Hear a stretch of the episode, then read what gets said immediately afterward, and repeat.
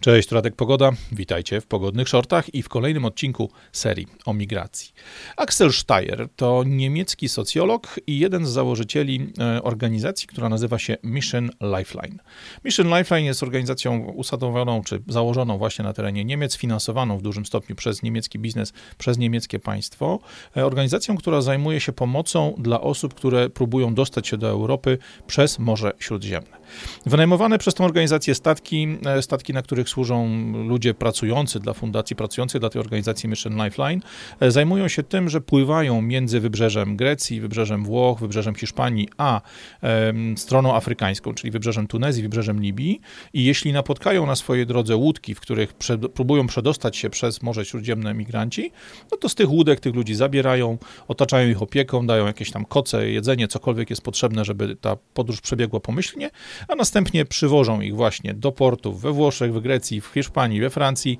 Tam zgrabnie wypakowują na ląd i później pakują się i wypływają z powrotem, żeby następną turę, następną rundę e, przywieźć. Kiedy tego faceta, Axela Steyera, człowieka, który jest jednym z kluczowych ludzi w funkcjonowaniu tej organizacji, dziennikarz podczas wywiadu zapytał o to, czy nie ma on problemu z tym, że transportując tych ludzi, pomagając im przedostać się przez Morze Śródziemne, tak naprawdę aktywnie importuje do Europy, do Niemiec, do Francji, do Włoch, do Hiszpanii problemy, które później dotykają, które później nękają obywateli kraju, którego on sam jest przecież, e, których on sam jest przecież krajanem. E, facet ten powiedział, że absolutnie nie ma z tym problemu, nie, ma, nie przejmuje się tym, że importuje do Niemiec konflikty, że importuje do Francji niebezpieczeństwo, że na ulicach brytyjskich, holenderskich czy duńskich, szwedzkich miast będą się działy dantejskie sceny, czy będą się rozgrywały bijatyki i wielkie bitwy między Erytrejczykami. On stwierdził, że tego w ogóle nie przejmuje, że on się tym w ogóle nie przejmuje, bo, i tu cytuję, w jego zdaniem w niedalekiej przyszłości nie będzie już w Europie białych ludzi. Za jakieś 50 lub 100 lat wasze potomstwo, czyli nasze dzieci, moje, twoje, nasze dzieci, wybiorą sobie partnera albo partnerkę, którzy już nie będą biali. Nastąpi tak zwana dehomogenizacja społeczeństwa europejskiego.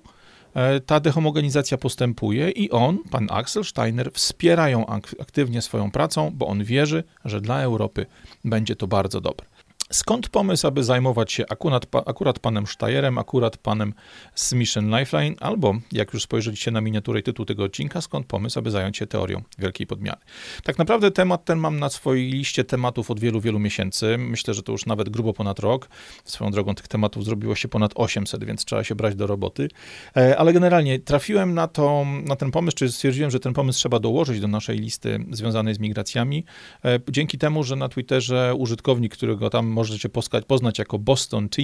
wrzucił tę wypowiedź w ramach właśnie szerszego spojrzenia na temat teorii wielkiej podmiany. Szukałem ludzi od przewózek, od tych organizacji podwózkowych, jak ja to nazywam, i ten odcinek jeszcze nas czeka. Znalazłem natomiast coś, co się pięknie łączy z tematem, który miałem na swojej liście od miesięcy. Wprawdzie miałem te tematy związane właśnie z teorią wielkiej podmiany rozpracowywać bardziej na przykładach amerykańskich, no bo Stany Zjednoczone też tej presji migracyjnej przecież są poddane.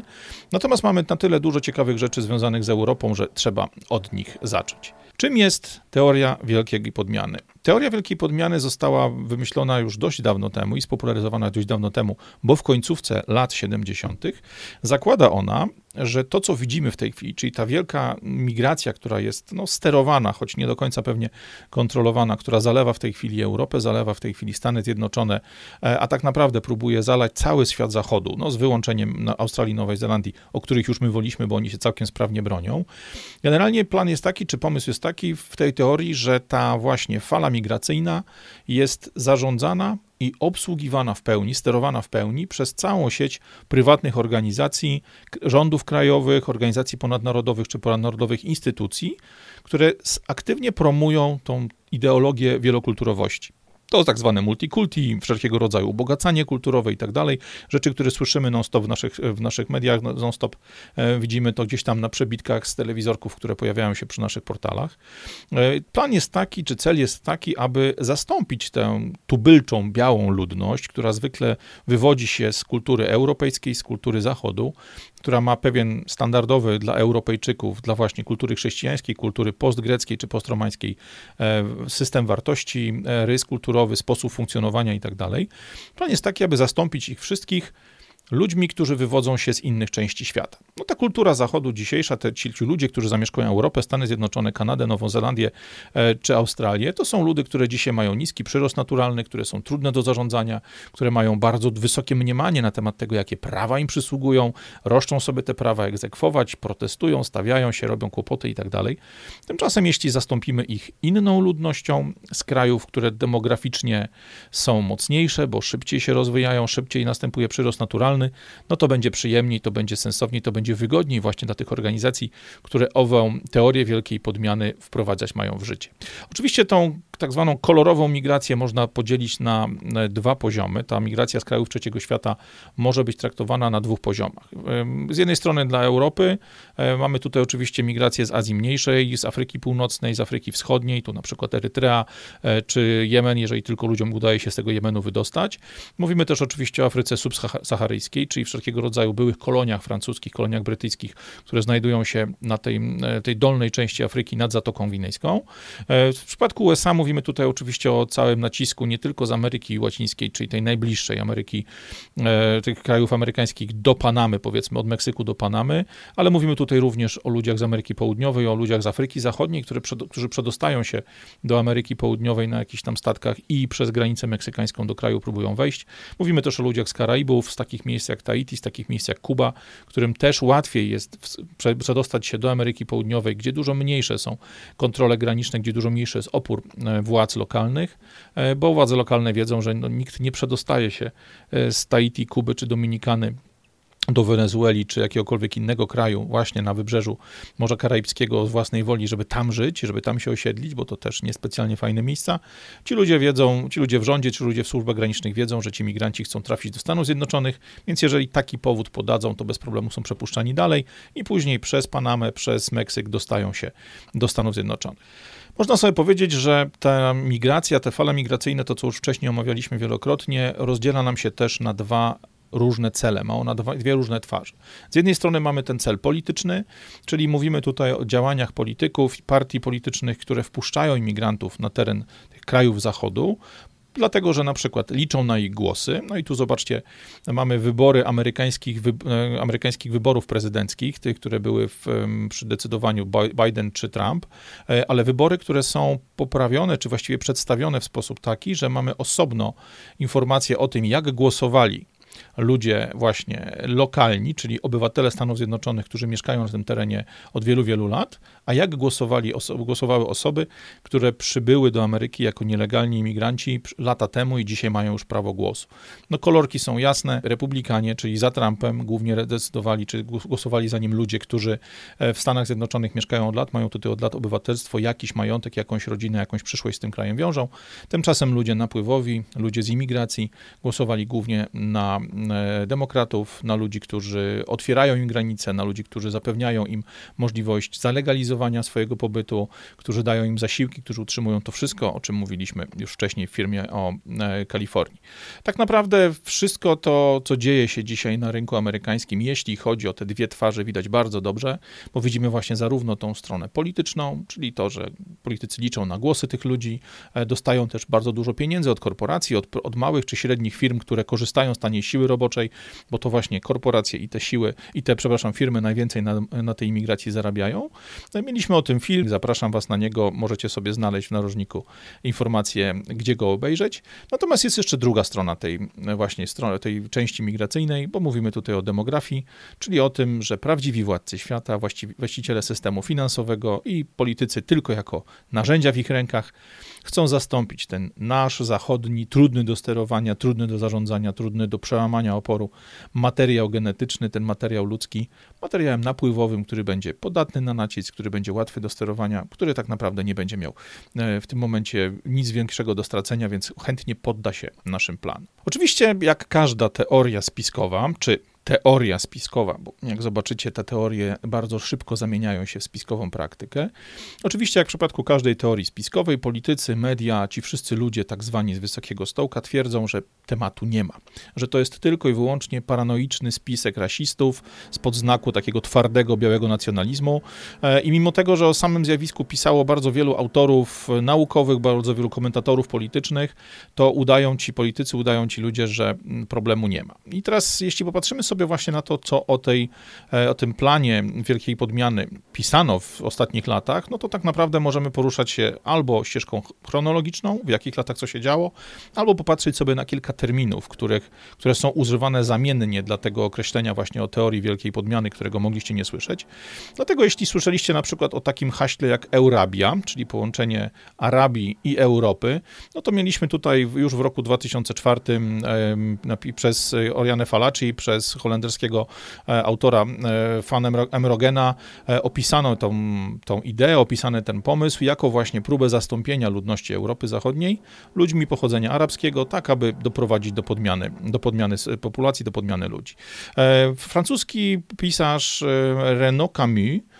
pisał w roku 2011, czy napisał w roku 2011 książkę o tytule Great Replacement. On wprost użył tego słowa, tego właśnie hasła związanego z wielką podmianą i to hasło na rynku francuskim funkcjonuje absolutnie najmocniej. Zobaczymy zresztą kawałeczek dalej, jak mocno ono przekłada się nawet na aktualne sprawy polityczne, na kwestie związane choćby z wyborami prezydenckimi. Na terenie Niemiec, na terenie Beneluxu e, tro, używa się trochę innych haseł i tutaj mamy albo takie proste jak islamizacja Europy, o tym akurat pisze niemiecki twórca e, Tilo Sarrazin, e, czy Saracin, jak to pewnie wymówią Niemcy. E, I tutaj mamy dwa tytuły książek, które są dość ciekawe, albo inaczej, dość dużo mówią. Pierwsza to Deutschland schafft sich ab, schafft sich ab, czyli tak naprawdę można powiedzieć, że Niemcy popełniają samobójstwo, czy chcą się załatwić, albo załatwiają się, w tym znaczeniu, że dokonują sami na sobie pewnego rodzaju skasowania, pewnego rodzaju eksterminacji. A druga książka pana Saracina to Feindliche Übernahme, wer der Islam der Fortschritt behindert und die Gesellschaft bedroht, czyli e, wrogie przejęcie, w jaki sposób islam zatrzymuje rozwój Europy, zatrzymuje w ogóle rozwój społeczeństw i grozi społeczeństwu niemieckiemu. Obydwie te książki zostały odsądzone od czci wiary przez niemieckich dziennikarzy, traktowane są jako skrajnie prawicowa propaganda, jako coś, co jest ewidentnie e, nazistowskie, rasistowskie, ksenofobiczne i nie warto tego, tego czytać. Natomiast obydwie są dostępne, jak zwrócicie uwagę na tych zdjęciach, bez problemu w niemieckim Amazonie. Traktowane są więc pewnie w tej chwili już jako część tego politycznego krajobrazu, a nie coś, co trzeba blokować, czego trzeba zabraniać, czy co, czemu trzeba utrudniać życie. Jeśli popatrzymy sobie na inne rynki, jeśli popatrzymy sobie na inne tereny w Europie, e, to podobnie jak w Niemczech e, mamy e, takich autorów jak pan Gern Honzig, to jest Austriak, który pisał wiele materiałów, czy wiele książek i artykułów dotyczących właśnie zarówno islamizacji, jak i wszelkiego rodzaju działań. On teraz do tego, do tego dodawał bardzo mocno elementy związane z podejściem jego do Holokaustu. Był na przykład człowiekiem, który został skazany na 5 lat więzienia za to, że właśnie twierdził, że nie było Holokaustu, bo jako taki typowy Holocaust denier został skazany przez austriacki sąd. E, pisali o tym panowie Kemperer, pisał pan Nemec, pisali właśnie w takim, w takim znaczeniu, że to, co odbywa się w tej chwili w Europie, to jest white genocide albo white suicide, czyli to jest to samobójstwo białych, to jest to ludobójstwo białych, kiedy biali politycy, czy w tym momencie nie ma znaczenia kolor skóry, ale europejscy, zachodni politycy swoimi pomysłami, swoimi działaniami doprowadzają do sytuacji, że biała rasa, ta, ci rdzenni Europejczycy zostają wypychani demograficznie przez przybyszy z południa, przez przybyszy z Azji i ten temat się nam rozbija. Natomiast jeśli popatrzymy sobie na sprawę od pod względem chronologicznym, to tak naprawdę najstarszym dziełem, czy najstarszą książką, w której pojawia się hasło związane właśnie z tym samobójstwem białych, czy samobójstwem Zachodu, jest e, książka z 78 roku, napisana przez pana Pierce'a, nazywa się The Turner Diaries, e, dzienniki Turnera. Tam jest dużo informacji, e, czy właściwie cały ten pomysł jest rozpisany dość mocno. Oczywiście nie może być rozmowy na temat wymiany populacji, zamiany ludności zachodniej Europy, czy zachodniego świata na ludność napływową, bez wspominania planu planu Kalergiego. Na temat planu Kalergiego zrobimy jeszcze materiał. Ale co jest bardzo ważne, oprócz tych właśnie komentatorów politycznych, oprócz autorów książek, czy ludzi takich jak Oriana Falaci, którzy gdzieś byli w połowie drogi między zwykłym dziennikarstwem, a jednak wchodzeniem w ten świat polityczny, byli bardzo istotnymi influencerami, ludźmi, którzy wpływali na rozwój polityki włoskiej czy polityki europejskiej w swoim czasie. E, temat ten trafił ostatnio również do tak zwanej dużej polityki. Oczywiście tu trzeba spojrzeć na Francję, na wybory prezydenckie w roku 2021, e, kiedy to przeciwko panu e, Macronowi wystąpiło wielu, wielu polityków, zarówno socjalistycznych, jak i z tej strony bardziej prawej. I tu najważniejszym z nich był pan Eric Zemmour. Eric Zemmour powiedział jasno w trakcie swoich wystąpień, w trakcie swojej kampanii, że taki, taka sytuacja, że taki fakt, jak właśnie to nad, wielkie podmiana, wielkie pod, podmienienie faktycznie istnieje, faktycznie jest faktem i nie ma dyskusji na temat tego, że jest to jakaś właśnie teoria, czy cokolwiek innego, co zostało wymyślone, wyssane z wielkiego palca. Jeśli, jak tylko pan Zamur to hasło wrzucił na scenę polityczną, położył je na ladzie i zaczęto na nie patrzeć jako na hasło ekstremistyczne, natychmiast dołączyli do niego inni, przede wszystkim Marine Le Pen, szefowa e, francuskiej opozycji Frontu Narodowego, ale również pani e, Valérie Prekres i paru innych polityków, którzy w tym wyścigu brali wtedy udział. Oni również zaczęli posługiwać się mm, hasłem wielkiej podmiany. Co więcej, wypłynęły gdzieś tam przez dziennikarzy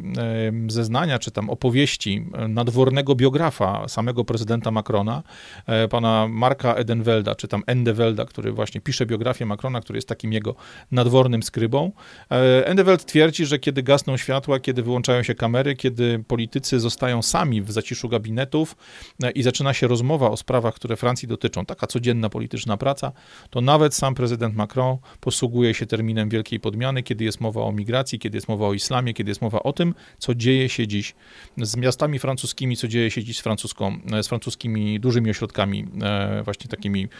imigranckimi, które są najczęściej częścią wielkich miast. Więc mamy do czynienia z czymś, co z jednej strony jest takim antyimigrancką propagandą, takim wytworem antyimigranckiej propagandy, którą tworzą te skrajnie prawicowe, te ekstremistyczne ekstremistyczne środowiska, tak przynajmniej pokazuje tą teorię, czy pokazuje wszelkiego rodzaju materiały, które tej teorii dotyczą,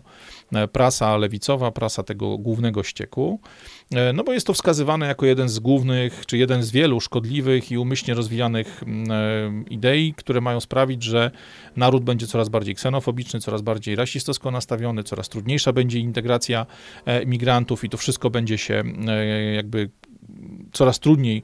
przekładało na możliwość integracji tych ludzi napływowych. Tymczasem temat zaczyna wychodzić właśnie po wyborach prezydenckich, zaczyna wychodzić na coraz szersze wody i na przykład pan Jérôme Fouquier. E, Jérôme Fouquier to jest człowiek, który pisze świetne książki oparte o demografię, o statystykę. E, stwierdził, że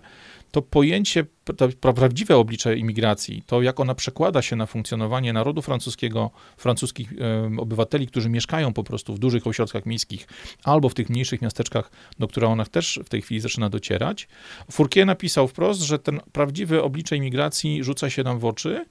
jest widoczne dla zwykłych ludzi, dla ludzi, którzy na co dzień funkcjonują w tym środowisku obok przybyszów, ale zbyt długo było ono ukrywane i zbyt długo było traktowane instrumentalnie. I tak faktycznie jest, bo jeśli popatrzymy sobie na francuskie przepisy, to okazuje się, że ludzie tacy właśnie jak Fourquier, czy ludzie, którzy zajmują się pracą na danych statystycznych, na danych demograficznych, nie mają jak do tych danych dotrzeć, bo Francja już w 1978 roku przepisem, który tam ma taką ustawą o wolności informatycznej,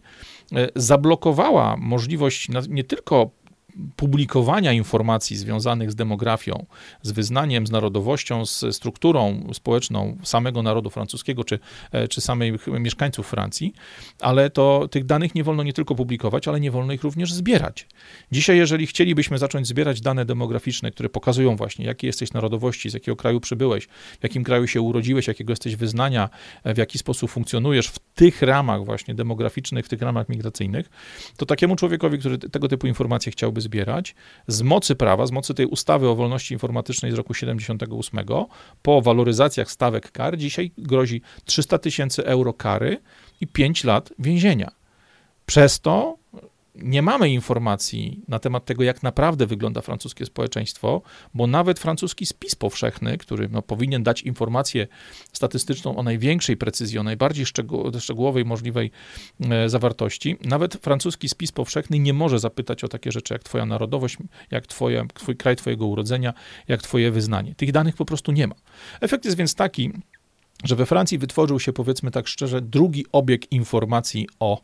właśnie e, wszelkiego rodzaju tematach związanych z migracją, wszelkiego rodzaju tematach związanych z migrantami. I dziś naukowcy, zarówno statystycy, jak i dziennikarze, jak i ludzie, którzy prowadzą wszelkiego rodzaju badania e, etnograficzne czy badania właśnie związane z demografią, muszą posługiwać się substytutami, muszą kombinować jakieś inne sposoby, skąd takie informacje można wziąć. No i jedną z tych metod jest coś, co pewnie już, czego pewnie już się domyślacie, bo dość często pojawia się szczególnie właśnie w mediach społecznościowych, czyli jest to metoda, która polega na tym, że sprawdzamy, jakie imiona nadawane są dzieciom najczęściej we wszelkiego rodzaju e, listach Urzędu Stanu Cywilnego, we wszelkiego rodzaju rejestrach, no bo takie dane też gdzieś tam się pojawiają. No i co się tu okazuje? Jeżeli stworzymy sobie takie zbiory, takie rzeczy są robione i tu na przykład właśnie też pan Fouquier takie, tymi danymi się posługiwał, tworząc swoje, e, swoje zestawienia. Jeśli zestawimy sobie imiona, które mają ewidentnie powiedzmy muzułmański charakter, no wszelkiego rodzaju Abdullahy, nie Abdullahy, Mahomeci, Mahomety, Aisze i tak dalej, z imionami, które sugerują, że rodzice danego dziecka są właśnie z tej kultury zachodniej, okazuje się, że w roku 1960, kiedy próbujemy porównywać dane jedne do drugich, w roku 1960 osób, które e, nadawały swoim dzieciom imiona z tego kręgu kulturowego muzułmańskiego, pamiętajmy, że w roku 60 we Francji już było bardzo wiele osób wyznania muzułmańskiego, no bo, bo były przecież kolonie. E, w roku 1960 tych imion nadawanych dzieciom, imion muzułmańskich było około 1%. W roku 2020 było ich ponad 21%. Oczywiście, jeśli takie dane zaczynamy zbierać, jeżeli takie dane zaczynamy jakoś tam układać i potem publikować, możemy się wpakować w kłopoty. No, przekonał się o tym mer miejscowości Bezier, pan Robert Menard. E, ten człowiek w 2015 roku w jakimś swoim wystąpieniu związanym z jakąś tam swoją lokalną sprawą, lokalną polityką, e, posłużył się właśnie danymi związanymi z nadawanymi w lokalnych urzędach stanu cywilnego, lokalnych, przy lokalnych dokumentach imionami dzieci e, i gdy powołał się na te dane, gdy je przywołał, wyciągnął na światło dzienne, okazało się, że w rejonie Bezie, których on był merem, 69% dzieci, które urodziły się w tamtym roku, w roku 2015, nosiło imiona muzułmańskie, nosiło imiona związane z kulturą muzułmańską, czy z tą grupą, powiedzmy, narodowościową. No, kiedy te dane się pojawiły, szczególnie tak mocno podkręcone, pokazujące, czy tak podkręcone, tak mocno pokazujące, jak naprawdę wygląda składnik e, demograficzny rejonu, w którym pan mer funkcjonuje, policja zrobiła nalot na jego biuro, zrobiła nalot na merostwo, e, bo szukano, ewidentnie szukano kartotek, szukano informacji o tym, skąd takie informacje zostały zaciągnięte. Ktoś chciał panu merowi przywalić te 300 tysięcy euro kary, ktoś chciał go wpakować kłopoty. Na szczęście nie udało się znaleźć niczego, bo były to po prostu informacje wyciągane ze źródeł, które nadal są e, legalne. Jeżeli nie da się korzystać z informacji o imionach, albo te informacje o imionach podają zbyt mało szczegółów, albo są zbyt mało jednoznaczne, to czasami posługuje e, badacze, statystycy posługują się również danymi zdrowotnymi e, i tu wykorzystują wykorzystuje się bardzo często choroby, które, się, które są typowe dla właśnie ludów afrykańskich, dla ludów karaibskich, dla tych wszystkich osób, które funkcjonują w dawnych koloniach francuskich. Jednym z takich, jedną z takich chorób jest anemia sierpowata. Ona występuje u dzieci, których rodzice pochodzą z Afryki, z Antylii, częściowo może z Azji, ale generalnie choroba ta praktycznie nie występuje u rodziców, y, u dzieci, których rodzice są osobami z Europy, Europy Zachodniej szczególnie. E, I do tej pory było tak, że lekarze wiedząc, że ta anemia sierpowata nie dotyczy praktycznie dzieciaków, które urodziły się z rodziców pochodzących z naszego europejskiego kręgu kulturowego, badania pod kątem tej choroby prowadzono wyłącznie na właśnie dzieciakach, które pochodzą z, od rodziców, e, których pochodzenie jakby sięga korzeniami właśnie w tamte rejony świata. E, no bo ktoś stwierdził bardzo rozsądnie, że po co robić badania e, populacji ludzi pochodzenia europejskiego, jeżeli one zawsze pokazują wynik negatywny, bo po prostu ci ludzie, ludzie z tego kręgu kulturowego, ludzie z tym, powiedzmy, typem e, swojego ciała, typem swojego genomu, czy czegokolwiek tam innego, jako niebiolog ciężko mi się o tym wypowiadać, ci ludzie nie mają szansy, żeby ich dzieci na tą chorobę zachorowały. Kiedy te dane zaczęto zbierać, zaczęto analizować i później publikować przy pomocy dziennikarzy, przy pomocy różnego rodzaju właśnie książek czy publikacji mm, statystycznych, okazało się, że w rejonie paryskim aż 69%, czy tam nawet w niektórych latach pod 70-75% noworodków potrafi być badanych pod kątem tej choroby. No i tu mamy proste połączenie. Jeśli lekarze badają tylko dzieci, które pochodzą od rodziców spoza Europy i tych dzieci w sumie jest 70, 69, 70, 75% w zależności od roku, no to z automatu możemy założyć, że wszystkich dzieci, które urodziły się w rejonie paryskim w tych latach jest 69, 70, 71 pochodzenia nieeuropejskiego. Proste założenie. Oczywiście jak to Francuzi potrafią gasić ogień w zarodku, jak tylko te dane się pojawiły, jak tylko zostały opublikowane, czy zostały rozpropagowane przez dziennikarzy, przez autorów wszelkiego rodzaju blogów, materiałów naukowych i tak dalej, stowarzyszenie, które zajmowało się tymi badaniami, e, zostało zlikwidowane, rozpędzone. Ludzie, którzy je prowadzili, zostali pociągnięci do odpowiedzialności i mocno postraszeni, no bo pokazali dane, których nie chciał rząd pokazywać, a od tamtej pory, żeby uniknąć problemu, żeby zbić termometr, jak to się ładnie mówiło w polskiej historii politycznej, nie używa się już dzisiaj tych badań, czy inaczej, nie wykonuje się tych badań wyłącznie dla dzieci, których rodzice pochodzą spoza Europy. Dziś wykonuje się je dla wszystkich dzieci. W ten sposób nie jesteśmy w stanie po ilości badań względem ilości urodzin, po takim porównaniu, stwierdzić, jak wiele dzieci w rejonie Paryża, czy jakimkolwiek innym rejonie Francji urodziło się właśnie z rodziców, ze związku rodziców, którzy nie pochodzą z Europy. Widzimy więc, jak pięknie można fałszować prawdę,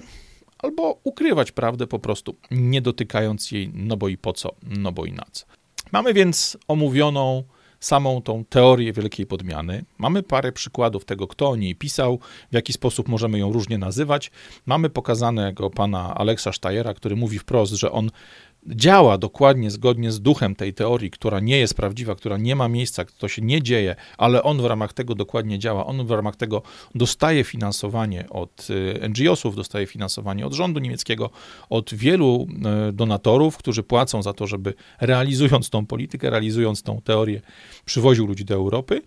Natomiast cały czas mówi nam się, że oczywiście to jest wszystko fake, że to jest nieprawda, że to jest tylko i wyłącznie jakiś chory wymysł prawicowych ekstremistów, że tak naprawdę e, ta teoria w ogóle nie istnieje, że to jest tylko i wyłącznie bullshit. Natomiast mamy tu do czynienia z pewnym paradoksem. Paradoksem jest to, że jeśli popatrzymy nie na słowa, a na czyny ludzi z lewicy, ludzi z organizacji takich właśnie pozarządowych, wszelkiego rodzaju aktywistów i działaczy, to nagle okazuje się, że największymi entuzjastami tej teorii wielkiej podmiany są ludzie, którzy najmocniej ją zwalczają, którzy najbardziej zaciekle ją zwalczają. Ona nie tylko jest celebrowana przez nich w opinii publicznej, we wszelkiego rodzaju materiałach, wpisach, tekstach i tak ale jest wyczekiwana jako coś korzystnego, jako coś, co ma tej Europie, tym Stanom Zjednoczonym, Australii, Nowej Zelandii, temu zachodniemu światu dać jakąś pozytywną zmianę, coś, co sprawi, że będziemy tym nowym, tym lepszym, ciekawszym miejscem do życia. E, oczywiście nie dotyczy to tylko i wyłącznie kultury zachodniej, no bo sama idea podmiany społeczeństwa przez niekontrolowaną albo masową migrację nie dotyczy tylko Zachodu, takich miejsc na, na mapie jest więcej. Natomiast co jest ciekawe, same organizacje, które najczęściej wytykają, że to my, te wredne, heteroseksualne, białe, katolickie świnie noszące spodnie, tego typu rzeczy wyznają, nawet same te organizacje pokazują, że tego typu podejście, tego typu działanie jest realnym zagrożeniem dla kultury funkcjonującej w danym czasie i w danym kraju, tak szybko, jak tylko zaczyna ten problem dotyczyć ich sam. I tu znowu odsyłam was na bloga Hoplofobia Info, którego, do którego link wam podrzucę w opisie, gdzieś tam na dole w opisie pod filmem, bo jest tam fantastyczna grupa przykładów. E, poczytacie sobie o tym, jak wiele gwiazd, na przykład Hollywoodu, czy wiele gwiazd tak zwanego show biznesu twierdzi, że te pomysły są oczywiście tylko prawicową teorią spiskową, ale bardzo się cieszymy, że zmienia się społeczeństwo, że od, odbiela, odbielamy Amerykę, że odbielamy Europę, że zmieniamy to i tamto. Do tego odsyłam was zdecydowanie zdecydowanie na hoplofobię. Natomiast chciałem wam pokazać jeden tylko przykład, który jest absolutnym szczytem e, hipokryzji, absolutnym szczytem tego, co można zrobić. Z jednej strony zachowując polityczną poprawność, z drugiej strony dbając o własne interesy. Przykładem tym będzie ADL, czyli mm, e, organizacja Anti-Defamation League, Liga Antydefamacyjna, Liga Przeciwko Zniesławieniu. Jest to bardzo dobrze dofinansowana i bardzo cholernie silna tak naprawdę e, w oparciu o amerykańskich Żydów organizacja, która zajmuje się właśnie interesami żydowskimi. To są ludzie, którzy zaangażują się w zmianę historii, żydowskiej, którzy angażują się właśnie tak jak w przypadku pana autora austriackiego, pana Hogla, Heigla, jak on się nazywał, już wam, pod, już wam przypomnę, pana Honsika, przepraszam. Zajmują się ściganiem osób, które są właśnie holokaust denajerami i tak dalej, i tak dalej. Ci ludzie są znani z tego, że potrafią zmusić całe państwa do uległości, że potrafią wymusić różnego rodzaju e, pieniądze, nie pieniądze, wszelkiego rodzaju zmianę polityki, zmianę komunikatów społecznych. E, w roku 2015 kierownictwo Ligi Antydefamacyjnej zdecydowało się na to, że aktywistom, którzy funkcjonują w ramach jej szeregów, trzeba trochę pomóc w tym, aby lepiej sobie radzili w, z mediami, no bo mówmy się, rok 2015 to już jest bardzo duży rozwój mediów społecznościowych, to są lata e, związane z kampanią prezydencką, pierwszą kampanią prezydencką Trumpa przeciwko pani Clinton, więc trzeba naszych ludzi, trzeba tych naszych e, ADL-owych działaczy, aktywistów wyposażyć e, w informacje, których mogliby, z których mogliby korzystać podczas spotkań z dziennikarzami, czy wszelkiego rodzaju spotkań wyborczych. Co się okazało? Na liście kluczowych z punktu widzenia interesów Izraela argumentów na rzecz wzmacniania wspólnoty plemiennej pojawiły się wszystkie te argumenty, których my, Europejczycy, ludzie kultury Zachodu, próbujemy używać do obrony naszego prawa do tego, aby odpychać emigrację, aby blokować jej wstęp na, naszą, e, na nasz teren, aby blokować możliwość osiedlania się u nas ludziom, którzy przychodzą z innych e, części świata, szczególnie tym ludziom, którzy nie przyjeżdżają tu pracować, integrować się, zakładać rodziny, budować biznesy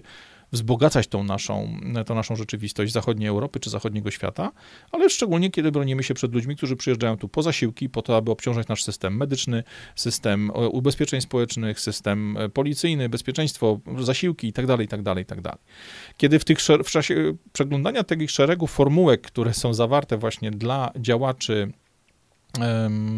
ADL-u, dla działaczy Ligi Antydefamacyjnej, przejrzymy sobie szczegółowo e, te zalecenia, które mają w ramach przygotowania do odpowiedzi dziennikarzami, dochodzimy do miejsca, w którym mogą się pojawić pytania o izraelsko-palestyńskie rokowania pokojowe. Zobaczcie, jak bardzo temat nagle stał się bieżący. I co jest ciekawe, kiedy zaglądamy w te dokumenty, okazuje się, że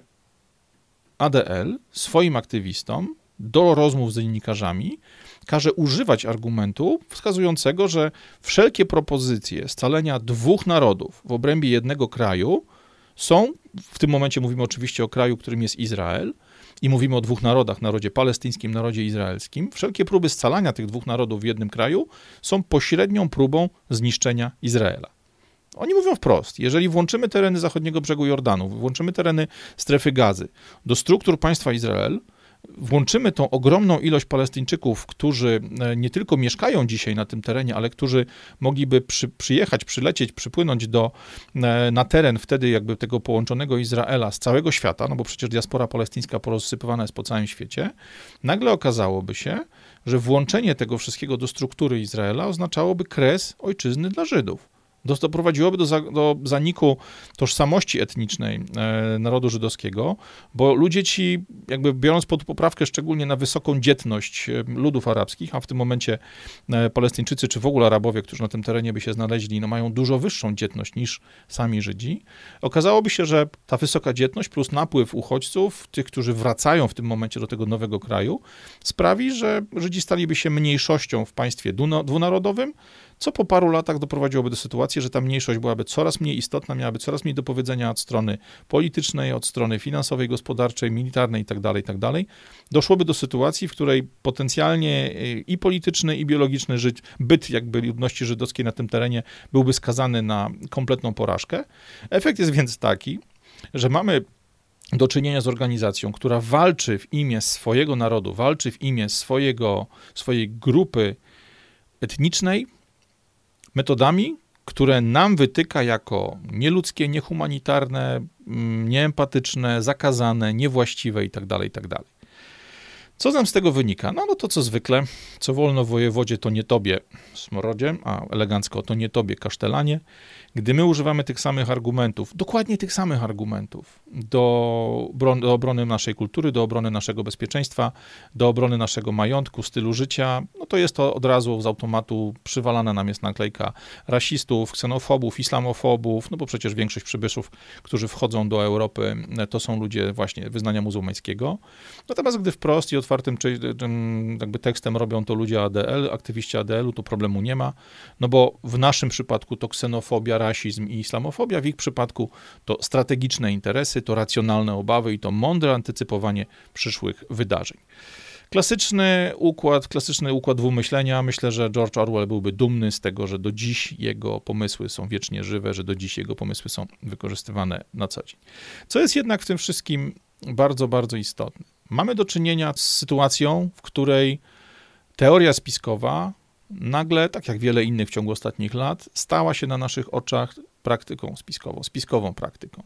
Nie pomaga w tym takie kompletne dwójmyślenie, które na Zachodzie niestety stało się normą, gdzie ludzie z jednej strony chcą zachować tą polityczną poprawność, a z drugiej strony nie mogą nie zauważać pewnych faktów, czy nie mogą jakby ignorować faktów, które dzisiaj pukają już do ich drzwi, które dzisiaj sprawiają, że nawet ich życie w tych enklawach bogatych polityków, czy bogatych korpoludków francuskich, niemieckich, holenderskich czy szwedzkich, to życie się zmienia, to życie staje się coraz bardziej inne.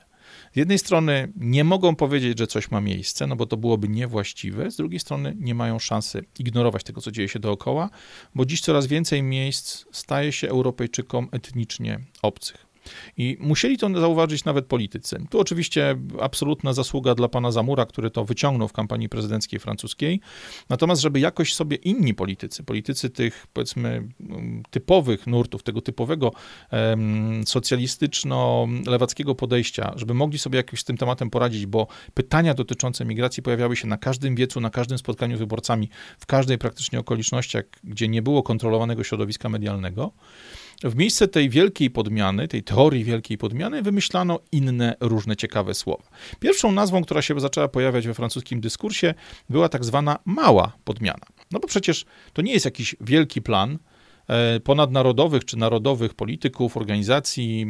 e, stowarzyszeń, czy tak zwanych sił działających w tle, sił działających w cieniu, tylko mówimy tutaj o drobnych, e, no, wynikających po prostu ze zwykłych ludzkich, zwykłego ludzkiego oportunizmu, ze zwykłego, zwykłej ludzkiej chęci poprawiania swojego standardu życia, o zwykłym procesie, w którym jest Pomysł jest taki, że biali Francuzi wyprowadzają się nagle, nie wiedzieć dlaczego, z dzielnic, w których mieszkali od 60 czy 70 lat, a w to miejsce wchodzą właśnie imigranci, ludzie, którzy, e, którzy właśnie przepłynęli do Francji. Ci nasi, powiedzmy, europejscy Francuzi, europejscy obywatele, ludzie, którzy z tej kultury wyrastają, idą mieszkać w lepsze miejsca, a to tutaj nagle spodobało się ludziom właśnie z tych nowych grup etnicznych, tych, którzy przypłynęli przez Morze Śródziemne, tych, którzy zostali podjęci e, z małych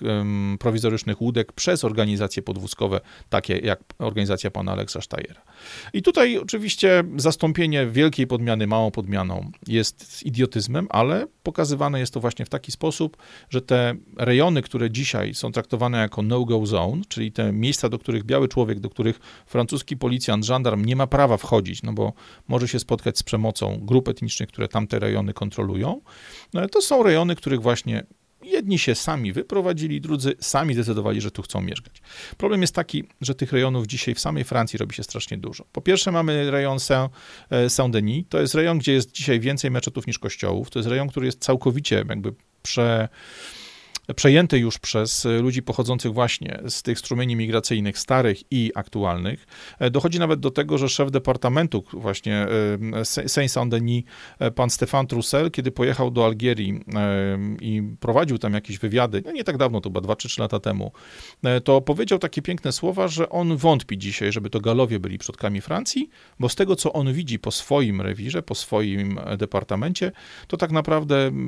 jest bardzo dumny z tego, że jego departament to jest taka różnorodna, pluralistyczna społeczność, ma, ma nową tożsamość, mamy takiego nowego człowieka, który w tym rejonie, który w tym, w tym,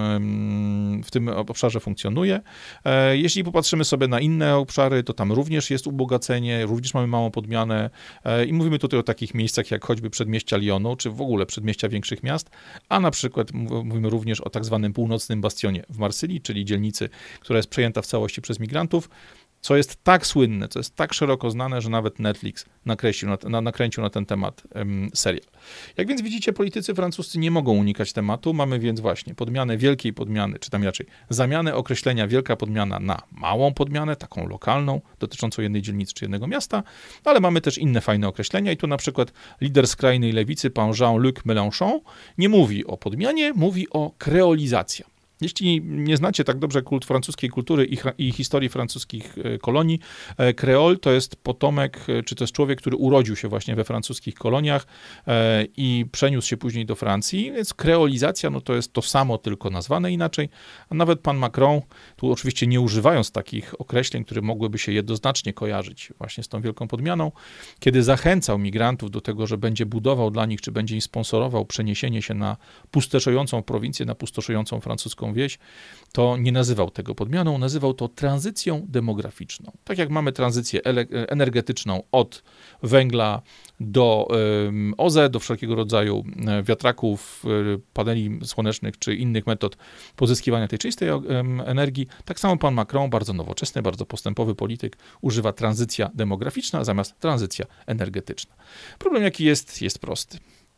To wszystko jest jeden wielki bullshit. Nawet politycy już wiedzą, że nie da się udawać, że tego słonia nie ma z nami w pokoju, że ten słoń nie stoi za plecami, nie stuka trąbą w czoło i nie mówi: Halo, tu jestem, obejrzyj się, bo będzie za późno. Co na to zwykli ludzie? Zwykle ludzie, nawet ci tam na zachodzie, we Francji, w Niemczech, w Danii, w Szwecji, w Holandii, w Wielkiej Brytanii, ci wszyscy ludzie, którzy zostali przez całe lata wytresowani do takiego otępienia, do takiego nieprzyjmowania do świadomości tego, że zmienia się świat wokół nich, że zmienia się ich kraj, że zmienia się ich naród, ludzie ci już powoli się budzą. Zbyt dużo się wydarzyło, no bo jeśli nawet Netflix nagrywa e, seriale o tym, co dzieje się w takiej zamkniętej, zakazanej dzielnicy, to znaczy, że temat idzie pod strzechy. Dziś e, tak naprawdę ludzie budzą się z tego wytrosowanego otępienia. Dzisiaj ludzie otwierają oczy, nie boją się już mówić, no bo jeśli polityk startujący do fotela prezydenta Francji, Eric Zemmour, używa wprost hasła wielka podmiana, no to oni chyba też nie muszą się już tak bardzo tego obawiać. I co jest ciekawym wynikiem, czy tam co jest ciekawym rezultatem tego, tej pobudki, to jest badanie, które było prowadzone w październiku 2021 roku, w czasie trwania właśnie kampanii prezydenckiej, w której Erik Zamur użył hasła Wielka Podmiana w oficjalnych, codziennych swoich przekazach. W badaniu, które przeprowadzono wtedy na sporej grupie respondentów, okazało się, że aż 61% ankietowanych Francuzów odpowiedziało, że wierzą w to, że trwa wielka podmiana, że ona się wydarzy w szybkiej lub nieco bardziej odległej przyszłości. I to jest ważna informacja, to jest informacja bardzo cenna, bo pierwszym sposobem, pierwszym pomysłem na to, żeby poradzić sobie z problemem jest to, że ten problem dostrzegamy, że ten problem jest dla nas faktycznie widoczny. I na tym moglibyśmy skończyć. No, gdyby nie dwa wydarzenia, które rozgrywają się tuż obok nas, a właściwie inaczej, jedno tuż obok nas, drugie trochę dalej, ale to drugie jest bardzo świeże, więc pewnie pod względem nacisku, propagandy, nacisku tej informacji, która na nas spada, jest tak samo ważne jak to pierwsze. Mówię bowiem o dwóch wojnach. Mówię o dwóch wojnach, wojnie na Ukrainie, o wojnie w Izraelu. E, I tu mówimy o dwóch teoriach spiskowych, a właściwie o jednej teorii spiskowej, która pięknie nam te dwa miejsca scala. E, była sobie taka teoria spiskowa, która nazywa się, e, no,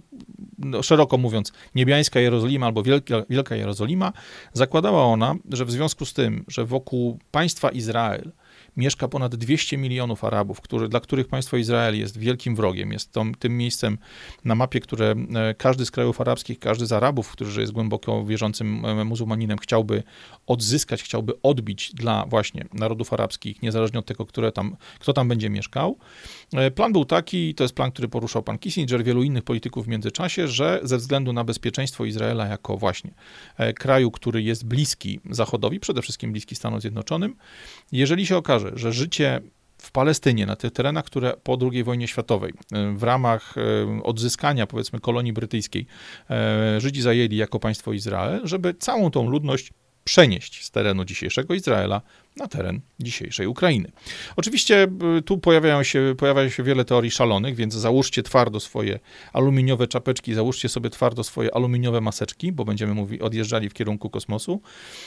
Sporo głosów w tej chwili pojawia się łącząc wojnę na Ukrainie z wojną w Izraelu, z tym atakiem Hamasu i bałaganem, który z tego wynika, ludzie ci mówią wprost: Słuchajcie, a może jest tak, że wojnę na Ukrainie jako w ramach wielu różnych powodów, ale czy jednym z powodów, dla których została wywołana wojna na Ukrainie akurat teraz, akurat w takich okolicznościach, nie jest to, żeby na terenie Ukrainy zabić albo wypędzić z niej jak największą ilość mężczyzn, ilość ludzi młodych, którzy właśnie są gotowi do tego, żeby stawiać opór, żeby e, wprowadzenie tego planu nowej niebiańskiej Jerozolimy na terenie Ukrainy było łatwiejsze.